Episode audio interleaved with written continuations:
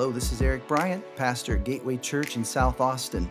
If you want more resources, including the notes from this message, go to ericbryant.org, or to find out more about our community, go to gatewaychurch.com/south.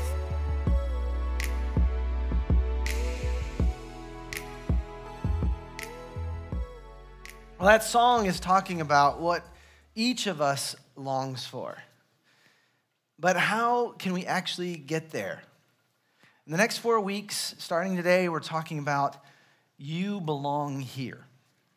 Whatever your cultural or religious background, whatever you've done or failed to do, you belong here. It's what God wants. It's what we all want. It's, it's ideal community, a place where we are fully known, fully accepted, fully loved, a place where we can encourage each other in God's ways. There's no fear of rejection. We support each other as we risk, as we try, as we grow. And you're never alone through the highs and through the lows. You have your community, your people celebrating each other's victories. And in the fight of life, we've got each other's back. A community of great friends who laugh a lot and play and enjoy life together, people who grow together to be all God intended. We all want that, I'm convinced. But there are a lot of people in Austin that feel the opposite feel alone, isolated, unknown, unloved, stuck, uncared for. And maybe that's how you feel today. Maybe you don't feel like you belong, maybe anywhere. Maybe you felt unwelcome in other places, maybe even other churches. Maybe you've started feeling this way even in the last couple of years. Well, remarkably, what God is doing among us and what this community has done for me is you've made a big city like Austin feel like a small town. And we can do that for each other, we can do that for the world around us. And so this week, I'm going to talk about what this looks like, this ideal community. And then next week, we'll talk about why it's so hard to pull off. But God created us for a relationship with Himself and with others. But often we find ourselves isolated from God and we keep wounding and warring with each other, then moving further and further away into isolation to protect ourselves from being hurt more. And we build a wall around our heart to protect us from getting hurt. And in doing so, we've imprisoned ourselves from the very people who can bring us healing. God has a restoration plan for all of us, but it involves even the places where we've been hurt.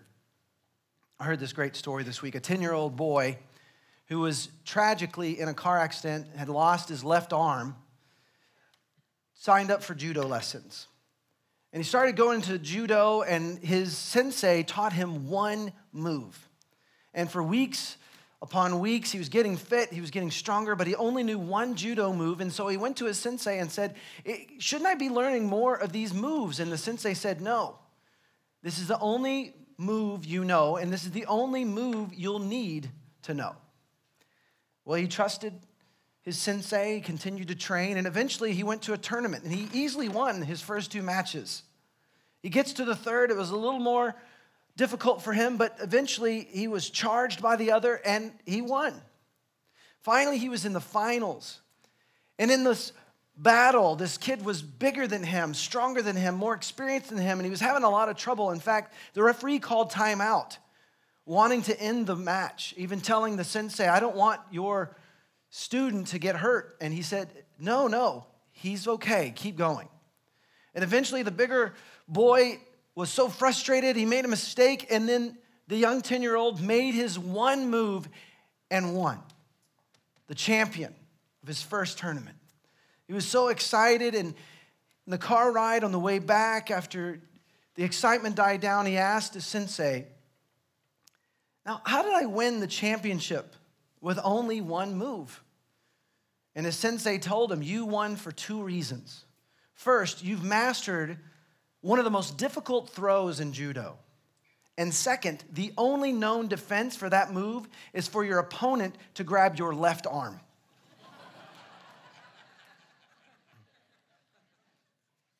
And see, what we're talking about in this series, and even specifically today, is how God wants to take the wounds that you've experienced and turn it into a judo move.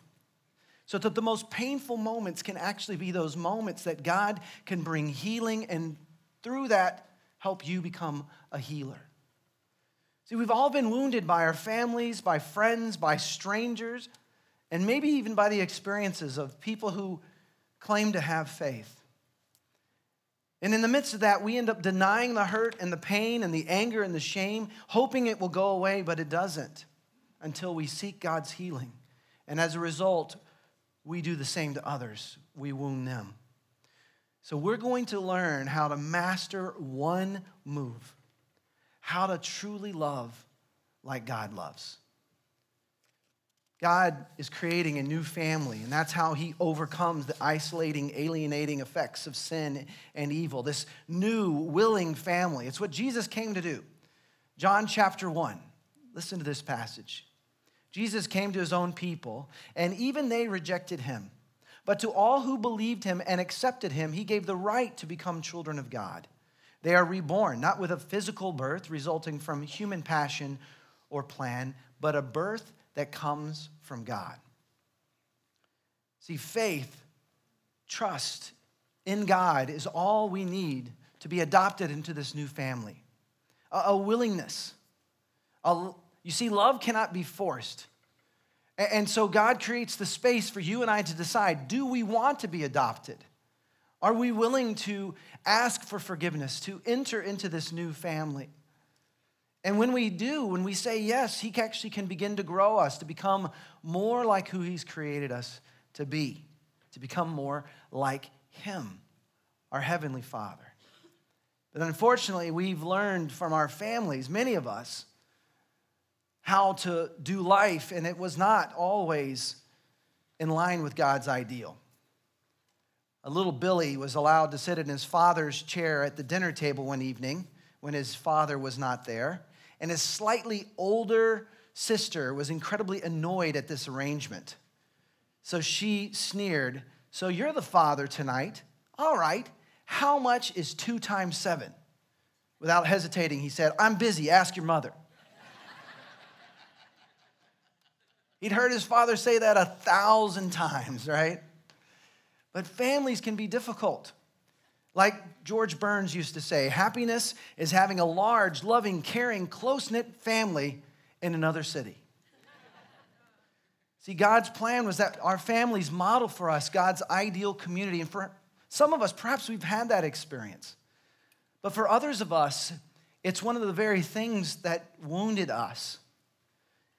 And if you think that you've come into this unscarred, you think your family or upbringing was perfect and you have no wounds that need healing, then ask your roommates or the people you live with, your family, and, and they'll tell you the truth. But God's new family is not like any family. God is creating and building a new, diverse family out of every race and ethnicity and culture among humanity. And He's bringing together what the evils of this world keep trying to drive apart. Did you know that the very first church was born multicultural. Did you know that the scriptures, the Bible, is the only sacred text of any world religion that's not regional? It's the only sacred text that uses the phrase for all nations or all tribes or all peoples, and it uses that phrase over 500 times. Now, when I was growing up in the suburbs of Dallas, anyone from Dallas? By the way, this is the sign for Dallas. Is that right? I learned that today. Uh, maybe I did it right. I think I did. Uh, but I grew up in the suburbs of Dallas, and you could hear we're not that proud of it, some of us that were from there. Uh, and there are certain things I'm grateful for, for sure. But I grew up in a very segregated time. It, it was the 80s, and certainly some progress had been made from the 60s and the civil rights movement, but almost everyone in my school, almost everyone in my neighborhood, almost everyone at my church was the same white middle class. Now, things changed for me. When I went to college and I started working as a youth pastor, I was in a neighborhood that was mostly African American and Latino, but the church was an older, traditional white Baptist church. And I guess I should not have been so naive or should not have been surprised, but as we began to connect with some of these kids from the neighborhood and bring them into the church building, I was devastated with the resistance from these older people who were so sweet to me. Then, when I moved to Seattle, my wife and I helped plant a church. And, and though the leadership was all white middle class, the church was almost half from different nationalities, different backgrounds. And then I moved to Los Angeles, lived there for almost 13 years. In our neighborhood, in our kids' school, and in our church, we were the minority. In fact, it was such a different experience and such a beautiful experience. At one point, years into our experience there at Mosaic, I was eventually asked to be one of the elders, one of the overseers, and I was the only white guy. So they would talk about me as the token white guy that was part of the leadership at the church. But in the midst of this journey, I wrote a book about this transformation in, in my experience of, of being a part of of a church that certainly had some good things to it, but it felt so different than what I would read in the scriptures. And so I wrote this book. It's called Not Like Me Learning to Love, Serve, and Influence Our Divided World. And many of our life groups will be reading through it as part of their experience this month. And if you're new here, if you fill out a Connect card, take it to the Connect spot. We'll give you a gift, and that gift includes a copy of my book. Now, you can get it far cheaper. It's discounted here, but you can get it for even cheaper on Kindle. But I, I bring it up because I want you to know that I, I wrote this book in part to challenge people of faith to become more like what I see in the scriptures the church should be, rather than the angry, hypocritical, judgmental version of churchianity that had actually turned away many of my friends and family. Now, since we're talking about being authentic and vulnerable, I'm going to tell you something as a kid that you're going to mock me for. But when I was a child, I, I became aware that I was born the day after Dr. Martin Luther King Jr. and the day before Andy Kaufman. Now, if you don't know Andy Kaufman, he was portrayed in a movie by Jim Carrey, who also shares that same birthday, both comedians. And here's the part where you'll mock me I grew up with a desire to become a combination of Dr. King and Andy Kaufman. Now, I wasn't exactly sure what that would look like. But I just knew I wanted to stand up for what's right and bring people together through laughter. Now, eventually, in writing this book, the original version came out in 2007. I, I, I caught a glimpse of fulfilling my calling. See, I, I tell some pretty ridiculous stories that I hope will make you laugh. But ultimately, the book and my calling is to advocate for the rights of those who do not yet believe. It's a call of people to people of faith to embrace people with whom you differ or disagree in order to help them find the love that you've found in Jesus. Because for far too long, that is not what the church has been about. So, so what is this church like in the scriptures? There's this amazing moment where Jesus had reappeared. He had come back to life. He had resurrected from the dead after being crucified, and his disciples were ecstatic and excited, and they were ready to move forward this message, this mission, this kingdom. But they had this unusual experience. Listen to what happens in Acts chapter 1. After Jesus suffering, he presented himself to them and gave many convincing, convincing proofs that he was alive. He appeared to them over a period of 40 days and he gave them this command Do not leave Jerusalem, but wait for the gift my father promised. I mean, if you can only imagine, their Messiah was alive and he had told them to go and tell the nations. And now he's giving them one of their first commands after seeing him alive is wait, stay right here. See, Jesus knew exactly what he was doing. He wanted them to wait until a holiday called Pentecost, a celebration where God followers from across the nations, speaking in many language, would come to Jerusalem. And listen to what happened, Acts chapter 2. All of the disciples were filled with the Holy Spirit and began to speak in other tongues as the Spirit enabled them. Now, there were staying in Jerusalem God fearing Jews from every nation under heaven. When they heard this sound, a crowd came together in bewilderment because each one heard their own language being spoken. Such a remarkable miracle. You travel all the way to Jerusalem, and suddenly you're seeing these guys from Galilee, these uneducated fishermen, speaking in your language. It was so shocking that we're, there were rumors being spread that these guys must be drunk. And they're like, yeah, but it's only 9 a.m. Even fishermen don't usually get drunk that early. They were able to speak in the languages of all the people from all the nations who had come, God-fearers who were hearing the message from Peter, who stood up and spoke and said, Jesus is Lord. He is Yahweh. He is the Messiah. And it says that that day, 3,000 men came to follow after Jesus. And these men and the women and the children who also said yes to Jesus came from all the nations of the world. The church was born multicultural. It was made up of men and women, slave and free, male and female, from different socioeconomic places, different political spaces, different backgrounds. And so the early church was far more diverse than what the American church has historically been.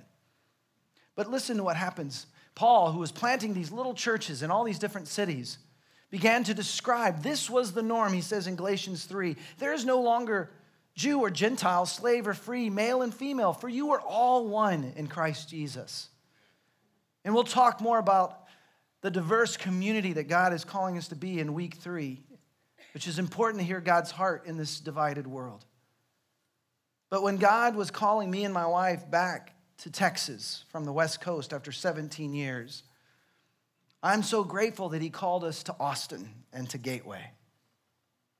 Because this is a place that resonates with our hearts, a place that creates space for those who've been oppressed by the religious, those who have not felt welcomed in other places, a place where you can invite people and say to them, and even mean, you can come as you are a place where I can invite my friends and know you will love them and care for them because you loved and cared for me and my family.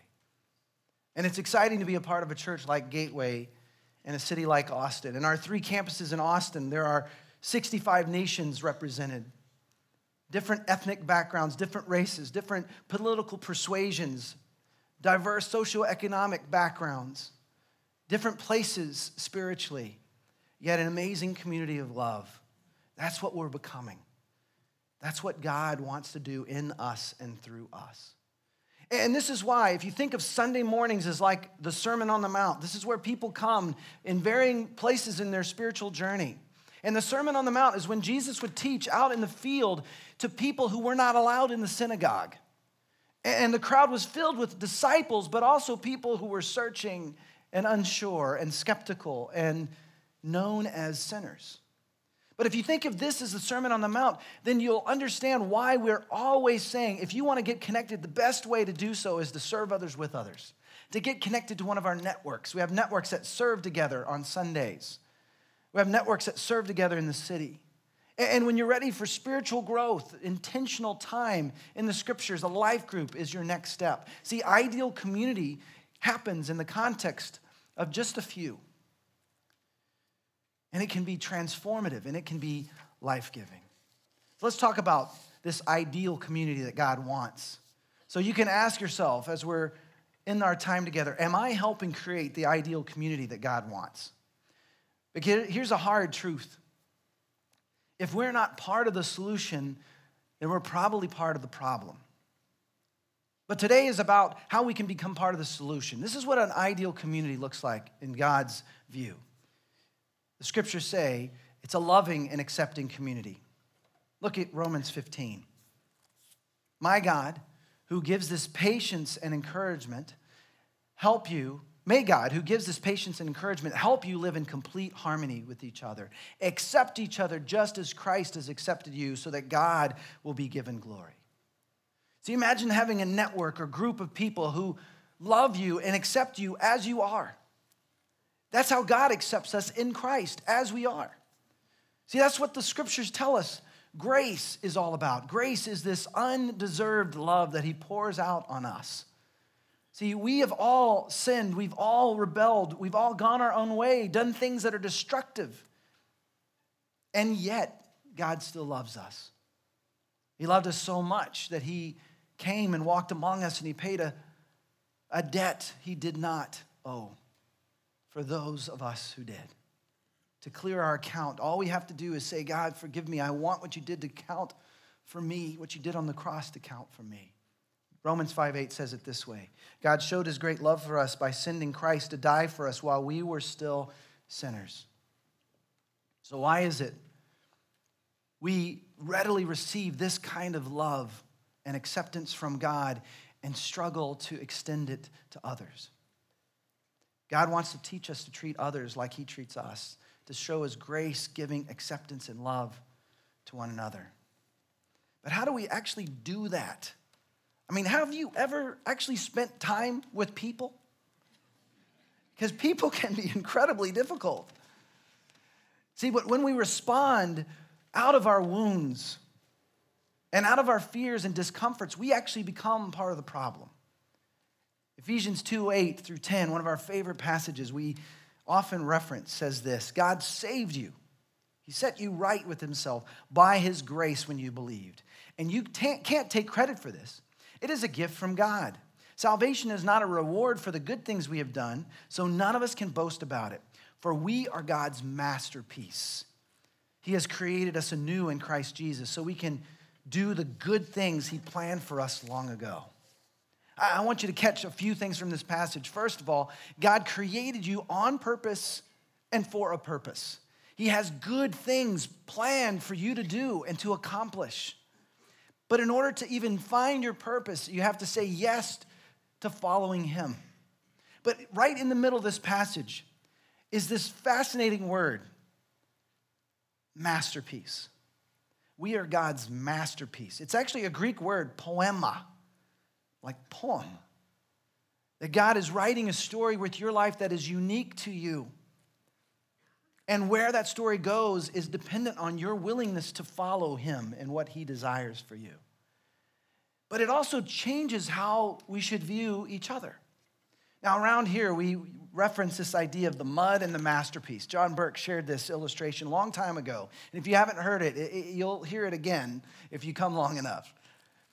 It's such a beautiful description of how we should treat each other. You see, if you were to find a Rembrandt, a painting by the master Rembrandt, and it was next to the dumpster and covered in mud, but you could tell it was the Rembrandt's painting, the prodigal son, would you pick it up and just toss it in the dumpster it was leaning against?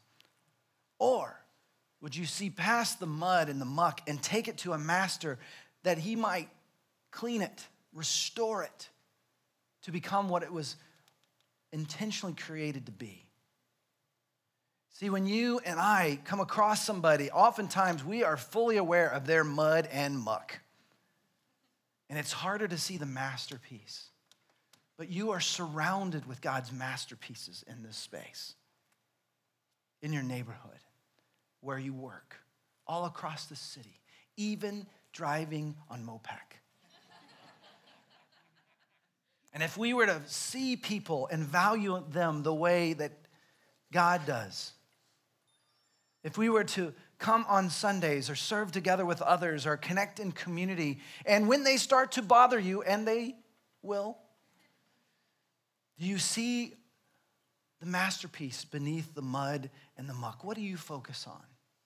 You see, when you see the masterpiece, you assume the best in others, which is what we want others to do for us. We want others to treat us with kindness and grace, and, and that's what others want from us.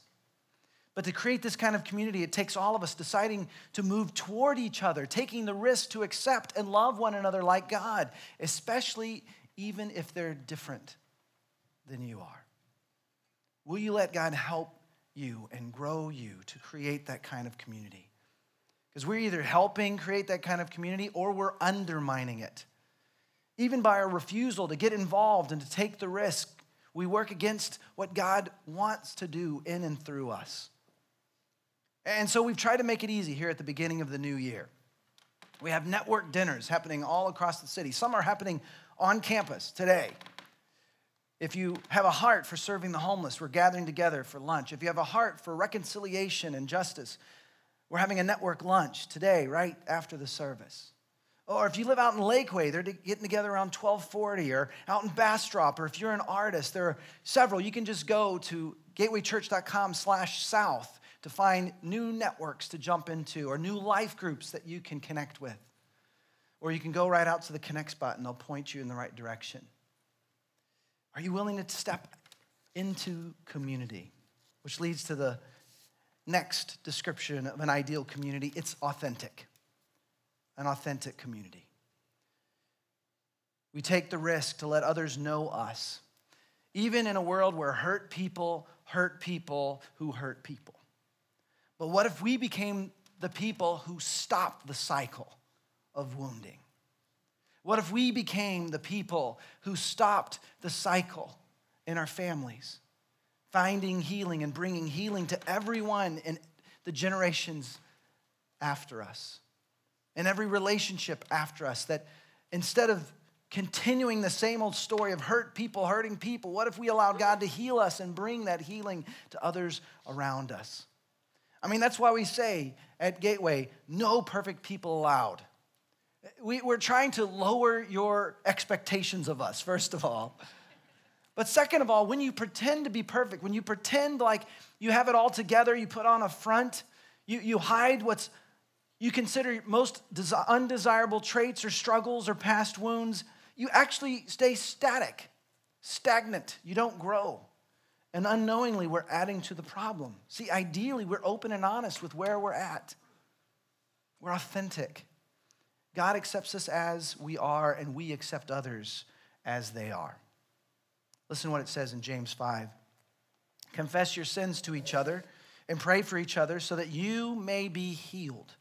The earnest prayer of a righteous person has great power and produces wonderful results. When we're honest with each other and not trying to fix each other, we actually can experience healing. Look at it again. Confess so that you may be healed. All the fears and wounds of families and racism and trauma can get healed as we do this.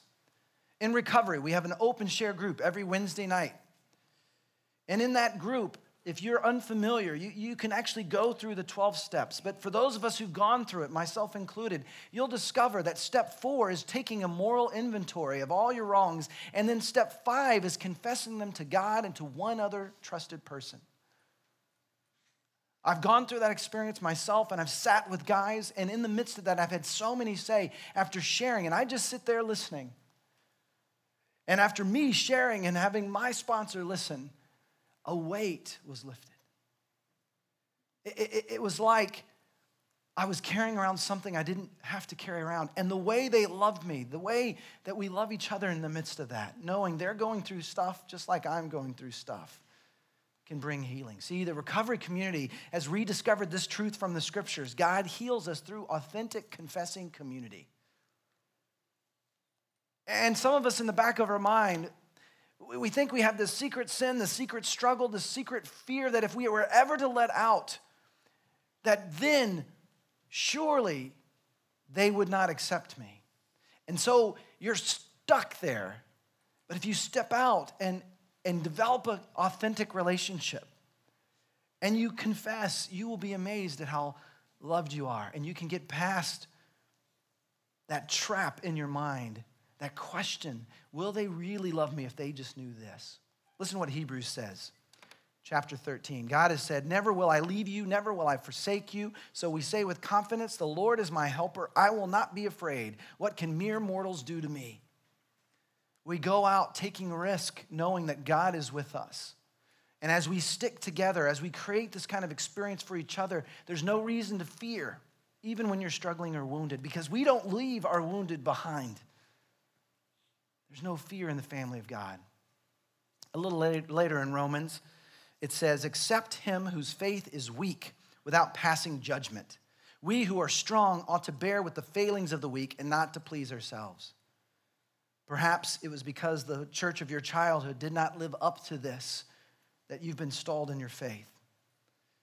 You see, rather than accepting those who are weak without passing judgment, rather than bearing with the failings of the weak, We do seek to please ourselves.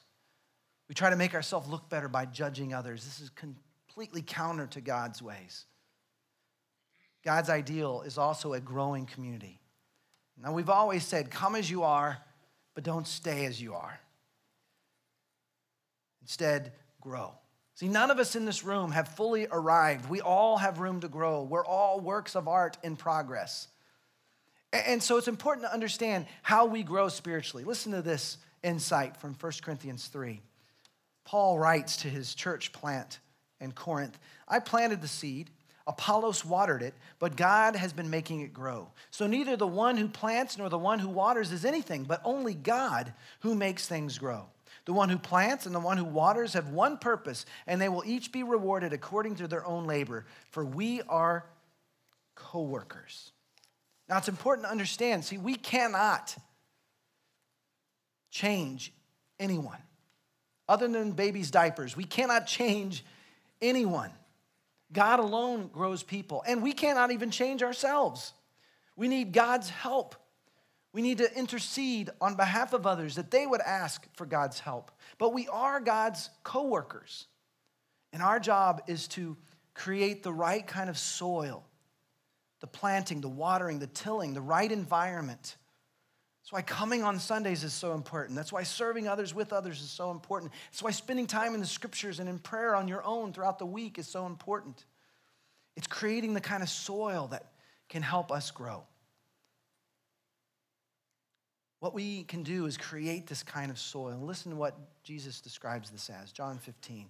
Remain in me, and I will remain in you. For a branch cannot produce fruit if it is severed from the vine, and you cannot be fruitful unless you remain in me.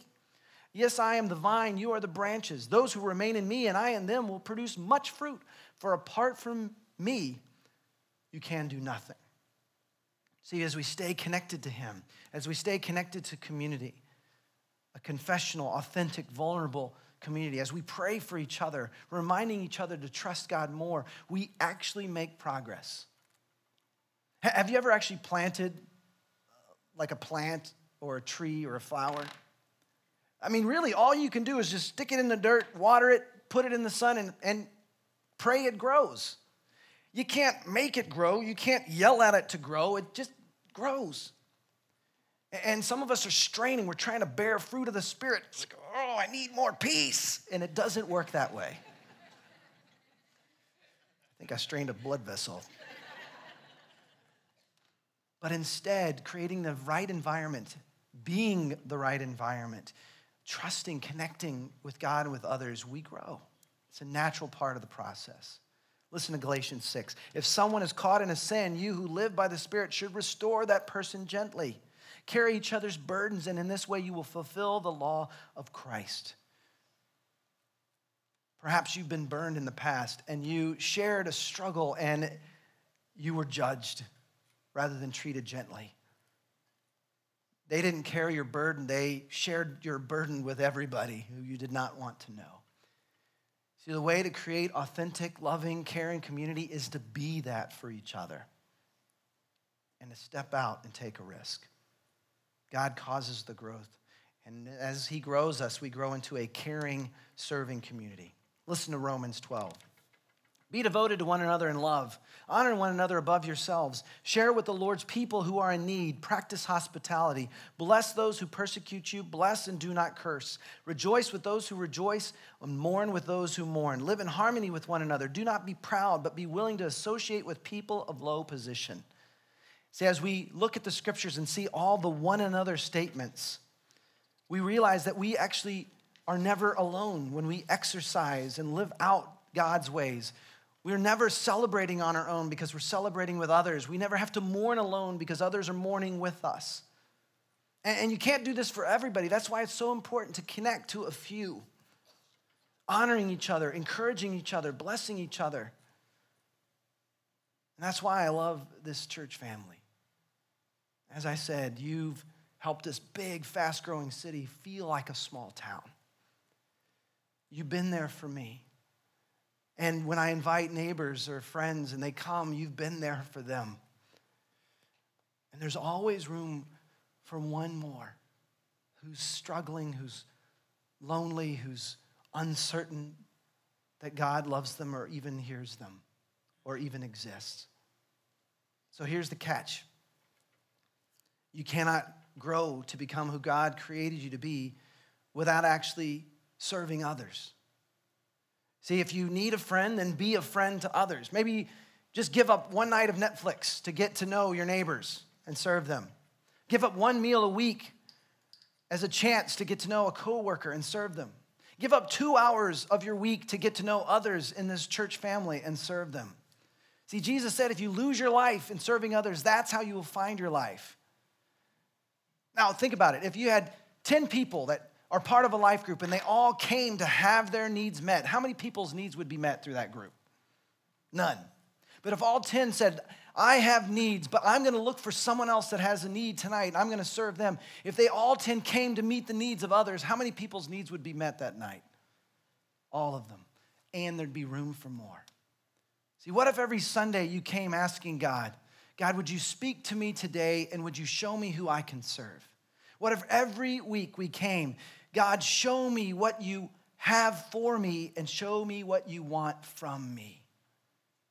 we will be amazed at what God can do in and through our lives. See, some of us will find freedom for, from anxiety and from loneliness, not by focusing more within, but by focusing on meeting the needs of others.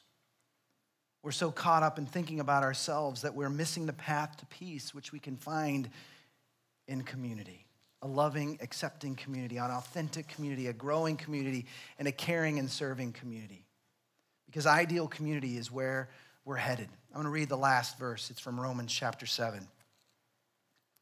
A picture of eternity in heaven.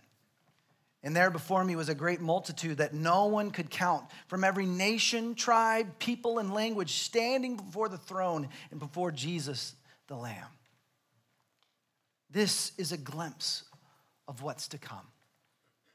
And I want to invite you into these last minutes together.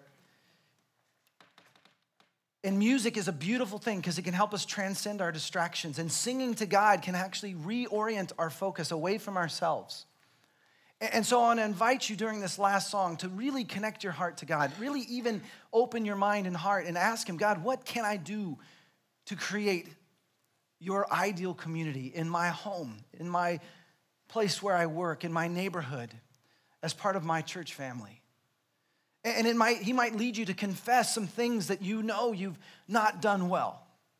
It's an opportunity to reconnect your heart, to experience his grace and forgiveness so you can extend that grace and forgiveness to others. But also during this song, it could be singing these words out as your prayer that we might be healed and healers. So I want to invite you to take advantage of this moment. Let's stand together. Because as we stand, we're also catching a glimpse of what it's going to be like in eternity with people from different backgrounds, created in the image of God, a masterpiece, singing out to the Creator, to the one who made us, who loves us, who gave everything for us. So as we enter in this time, Let's connect our hearts to Him.